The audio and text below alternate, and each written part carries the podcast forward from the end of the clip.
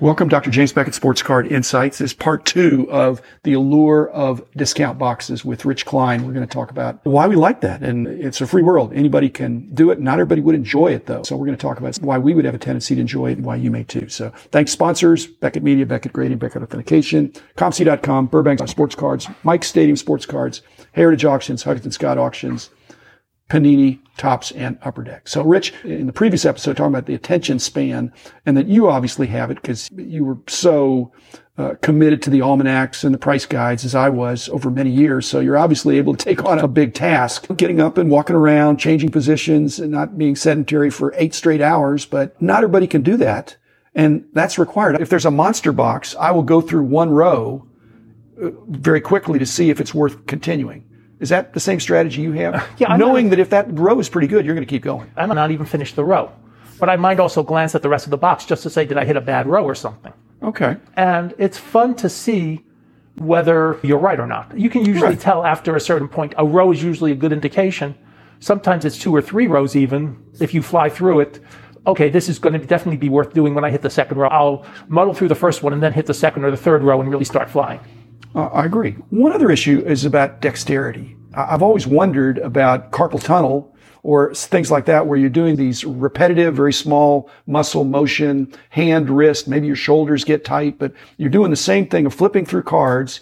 Generally, people do that from right to left, whichever their preference is. But if the cards are not penny sleeved and they stick together a little bit, that's frustrating. So do you have that same frustration? It depends on the cards, and, and I know what you mean, especially with the UV coating of the 90s. I can go twice as fast if the cards are penny sleeved. But what slows me down is if I've got to flip the cards over. So I'm going through like a deck of cards, but I've got to flip it over. Some of the time, if it's all the time, I, I think I wouldn't do this. But when it's some cards, you think, oh, and it's not necessarily a variation on the back or serial numbering on the back, but it can be. The only thing with penny sleeves, you have to be careful. Penny sleeves are slippery. And they can slip right out of your hand. I, yeah, I've had that happen. In fact, that's part of my exercise program of dropping a card every so often and having to do a deep bend to, to pick it up. I think we share this. Uh, we, we don't have a disrespect for grading at all, but this is not the place to go to get cards for grading purposes. Correct. Here's the other thing. We are being contrarians when we do the discount box. As a long tail, because of a show like Kyle's show, and I know this from people who come to my table, in today's world, 50, 60, 70%, when I say they're asking for the same card, that's not entirely mm. true, but they're asking for the same type of card. Same players. You know, Well, not necessarily the same players. Some I had somebody who said they wanted all the 55 key All Americans. Okay. I had somebody else said "Do you have a Unitas rookie. So it's not necessarily the same players, but it's the same general principle. I had a couple people ask me for Jim Brown cards.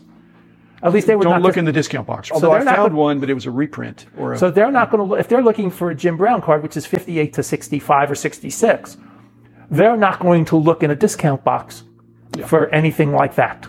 So you're pretty safe in terms of you're going to have less competition because we're not dealing with the flippers. You know, the flipper is not going to look in a discount box. Well, even so, it's- it's not that they're well handled. It's just that people are going through them. By definition, they're not untouched if they're in a in a discount box. And when I set up the discount boxes, I have every card in a penny sleeve because I want to make it as friendly as possible for the person buying the card. Do you think people going through the discount boxes like us have a budget? Yes and no. I think it, it, it depends. And when I say yes and no, hopefully nobody, including you and I, are spending what we call our household budget. Right. Hopefully everything you're spending on the discount boxes, whether it's $10 or it can be $1,000 if you find that many cards, hopefully that is all money that is income, not necessarily income that you need to pay your bills. It's income you've put away.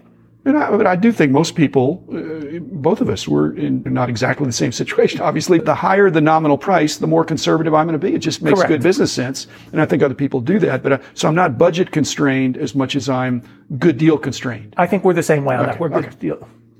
Okay, I think we both have understanding wives. The whole wife and family home situation is such that I know if I come home with boxes of cards, not boxes of cards, but boxes of cards, my very understanding, awesome wife wants to know what, what's going on here. I thought you were going to have less cards. Yes, eventually I am going to have less cards. But do you get that same situation? I'm allowed to have cards in my office. Like you, Okay. you're like, we'll call Well, this, this is like my office, I am really not supposed to, unless it's a special situation, have anything outside my office. So I have to Okay. deal with what Well, I'm similar. I have to deal with what can fit in my office. There are occasions where I do have to, and, and I'll say this is a staging place for two or three days before I move them to put cards somewhere else. But for the most part, they go into my office and they stay in my office. Okay, I've done the math for me, so I want to see if you're the same. But if I spend X number of hours in buying these cards from the discount boxes, which is a subset of the term of the show, and I bring them home, my processing time is roughly equivalent. Would you say that's true for you? I mean, think if it took me five hours to pull the cards, it's going to take five hours to figure out what pile they go in. I think for me, it's longer. Even longer? It's even longer. And, and this wasn't a discount box, but I was at Nick's on Saturday. And Nick's is a very nice store, and they have these, I don't want to call them grab bags, but they have these bags where they put cards and they put a price tag on them. And I, I always buy them. Sometimes I do better than others. These, these actually took me less time. It still took me more time than it did to buy the bag. But there were a couple bags of 1978s. Once I got them in the number order, actually, I forgot when we mentioned a pile, I have a fifth pile at home. It's a pile of stuff I give to Eddie Kelly. For what? For signatures? Eddie, yes. So he can send them like heritage Oh. and 70 stuff. So I actually have a Yeah. fifth. You asked about pulling stuff. well, I sometimes right, buy right. stuff for Eddie. Okay. I have to give him stuff again. But I pulled the 70s that weren't going to go into either my backstock pile or the price that I was going to put out for sale. And I put them in that pile. So once I put the cards I was going to price in number order, it may have been 45 minutes to deal with the entire group of 78s I bought. Because a lot of them were in numbered order to start with. that saves a lot of time. That saved a lot of time. Uh, okay, we talked about sustainability of this aspect of the hobby. That you've been through this discount box, you pulled a few cards or a bunch of cards. In the worst case, is there any doubt in your mind you could turn around and sell the subset that you purchased for at least what you paid for? 'em? That's always the goal. That's Well, all- then, would, would you would you ever think that I chose so poorly that I wouldn't be able to get my money back? No, but I've made mistakes, and so have you. But for the most part, we're going to end up at the very worst breaking even with anything we buy. And At when I the mean- very least. But if you bought the whole box for even half price, you, you could have a lot more losers. I could have a lot more losers. Okay. This reminds me, just this whole exercise of one of the, the golden age for me of hobby, I think was when I was buying collections back before price guides and all that stuff. And it was a similar thing. You'd have a certain amount of time to go through somebody's collection that they brought in from your ad in the paper. They said, here's my collection, some shoe boxes. You'd have to look through the boxes. It wasn't for the purpose of pulling a few cards at a buck each. It was for how much you were going to pay for the whole collection. But you had to have that same skill to be able to see, hey, there's a good card, there's a good card, there's a good card, and then there were some cards not as good, and to be able to on the fly come up with on a quick scan something to make an offer, and then they either accept it or reject it. In the 1980s, we did something similar. And this is even after the Beckett price guides, before I came to work. We would look at a collection, and what we thought we could immediately turn over is what we would offer for the lot or the collection.